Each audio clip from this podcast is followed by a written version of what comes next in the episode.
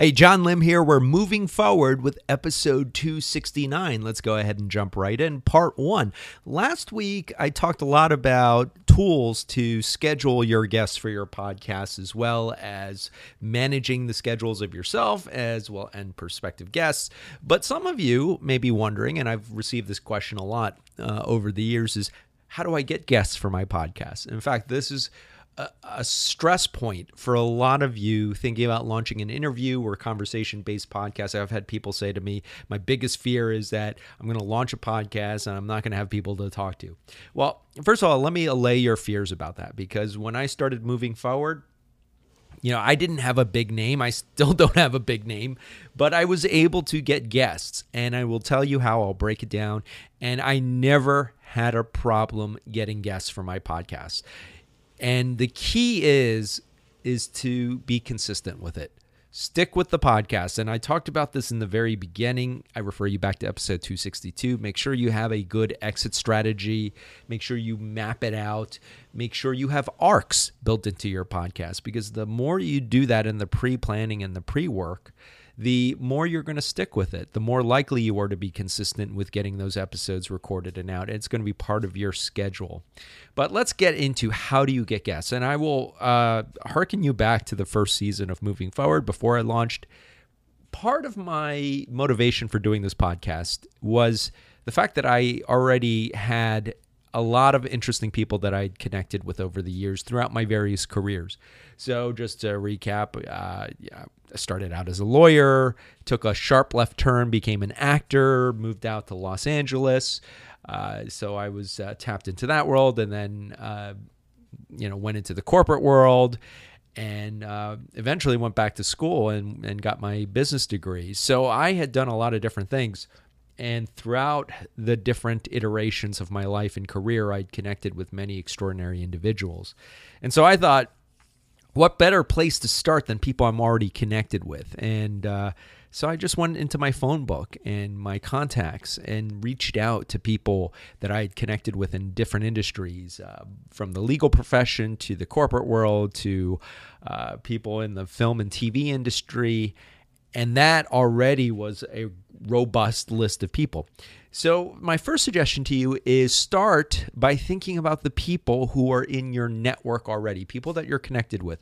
And I'll break it down two ways. If you're doing a professional or business based podcast, there are plenty of people you're already connected with in your industry who would make fantastic guests. Don't worry about whether or not they're famous, whether they've been on a lot of podcasts before. You will find that many of the best guests are ones that have never done a podcast interview before. And in, in fact, a lot of times they'll be so grateful, they'll really share it out and, you know, shout at the top of their lungs, hey, I'm on a podcast, check it out. So uh, think about the topic and the specialty and the people that you've connected with who can really speak to it. If you're doing a hobby podcast or something that's based off of something that you really enjoy doing, again, there should be plenty of people who you either already talked to about this or maybe are engaged in the same hobby with. And those are great people to talk to, especially if you're doing more of a, a roundtable or a conversational podcast. So start with your network. Eventually, though, you're going to run out of people in your network. And for me, it was probably about 20 some odd guests in that I started needing to look beyond the people in my phone book. And so what I did was I just started reaching out to people, people that I was following on social media, uh, people who were following me on social media. I took a look at what they were doing, and if it was, uh, if I felt like it was a good fit, I would reach out. And sometimes it would be informal. Sometimes I just reach out to them uh, through direct messaging or through a post other times it'd be a little more formal. So my my suggestion to you is get a sense if you're reaching out, if you're at the point where you're going to start reaching out to someone who's not already in your network, maybe someone you're only casually acquainted with. Take a look at their social media profile. Take a look at their website. Take a look at their work. Uh, if they've done podcast interviews, listen to interviews that they've been on and get a sense. You'll get a sense of what their preferred method of being uh, contacted is. For some people, it's a lot it's very formal. They want an email where they want you to go through a third party PR person. So you may have to go through a, a third party person. For others, it'll be more informal. They maybe they engage a lot on social media. Uh, maybe you can just tweet at them or just send them a DM, but get a sense of what their etiquette is in terms of how they like to be approached. Uh, always be gracious. Uh, keep it short. Uh, let the person know kind of what the gist is, what you want to interview them for.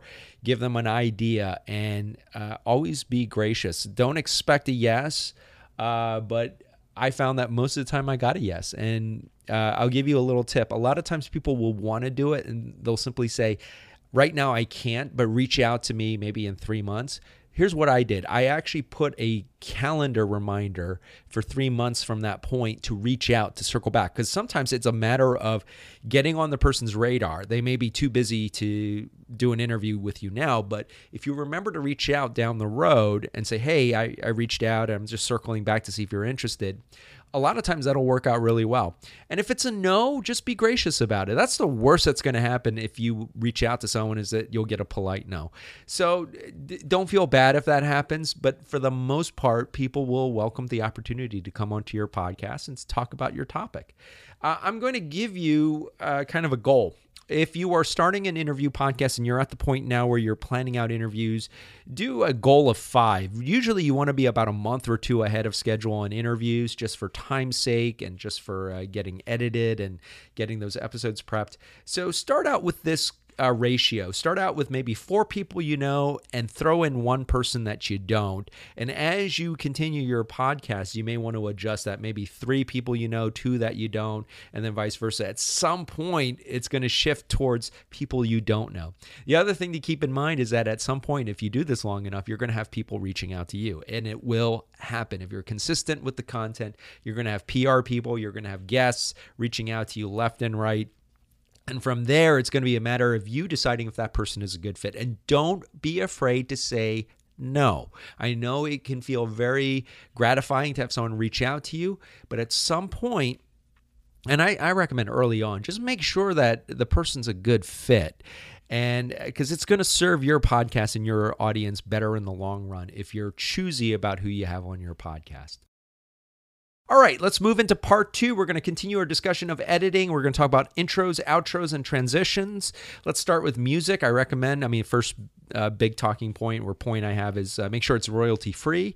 You can hire an artist. Uh, you can, if you have a friend who's a musician, maybe they can compose an original piece for you you can compose it yourself. Just a little bit of uh, trivia for you. The first couple seasons of Moving Forward, the first season, I think, uh, the music I actually just fiddled around on GarageBand on my phone and actually just came up with a tune. Now, I had a little bit of a music background. I played piano for a while, but uh, I certainly am not a composer. But GarageBand actually makes it easy if you just want to compose a quick tune. Uh, the other thing you could do is you could find stock music, and if you have a Mac, there are plenty of stock tunes that you can use. And in fact, the uh, later seasons of Moving Forward, I just picked a really cool sounding stock uh, music and then used that and spliced it for the intro and outro. In the editing, you're going to want to add some kind of fade in and maybe a fade out. And then on top of that, you may want to record an intro and outro. Basically, short copy, keep it to the point, maybe have a call to action or a description about what the show is about. Transitions, you can do transitions, you can add sound effects. There are a lot of stock uh, sounds out there that you can use for transition effects.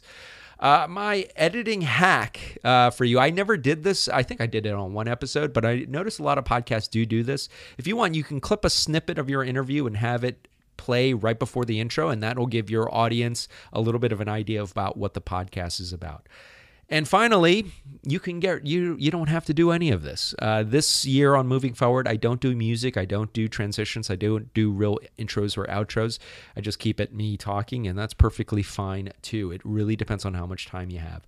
The uh, episode write up is at bemovingforward.com. Your homework is keep crafting and working on honing in your podcast. All right, part three, The Ride of a Lifetime by Robert Iger. I give it four stars. One of the best leadership books I've read this year detailing how Iger started out in production at ABC, working his way up to CEO of Disney Corporation. One of the things I loved about it is how forthright and candid he is about some of the difficult decisions he's had to make, including some of the mistakes that he he admits to, such as uh, the relationship with George Lucas, and that was a little bit troubled in the beginning with the acquisition of Star Wars.